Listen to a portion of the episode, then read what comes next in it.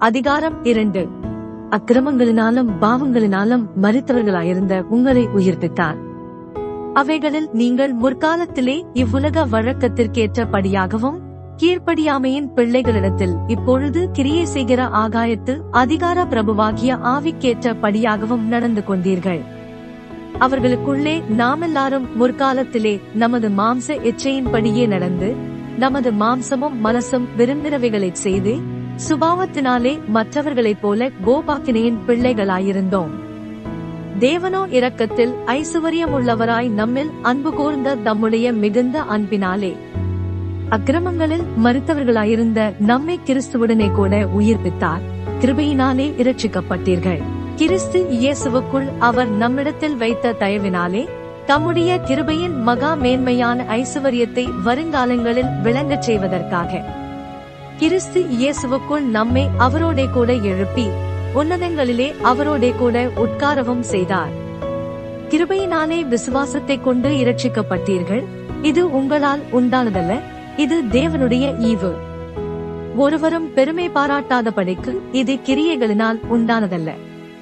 ஏனெனில் நற்கிரியைகளை செய்கிறதற்கு நாம் கிறிஸ்து இயேசுவுக்குள் சிருஷ்டிக்கப்பட்டு தேவனுடைய செய்கையாயிருக்கிறோம் அவைகளில் நாம் நடக்கும்படி அவர் முன்னதாக அவைகளை ஆயத்தம் பண்ணியிருக்கிறார். ஆனபடியினால் முன்னே மாம்சத்தின்படி புறஜாதியாராயிருந்து மாம்சத்தில் கையினாலே செய்யப்படுகிற விருத்த சேதனமுடையவர்களால் விருத்த சேதனமில்லாதவர்கள் என்னப்பட்ட நீங்கள்? அக்காலத்திலே கிறிஸ்துவை சேராதவர்களும் இஸ்ரவேலுடைய காணியாட்சிக்கு புறம்பானவர்களும் வாக்கு தத்தத்தின் உடன்படிக்கைகளுக்கு அந்நியரும் நம்பிக்கையில்லாதவர்களும் இவ்வுலகத்தில் தேவனற்றவர்களுமாயிருந்தீர்கள் என்று நினைத்துக் கொள்ளுங்கள். முன்னே தூரமாயிருந்த நீங்கள் இப்பொழுது கிறிஸ்து இயேசுவுக்குள் கிறிஸ்துவின் இரத்தத்தினாலே சமீபமானீர்கள்.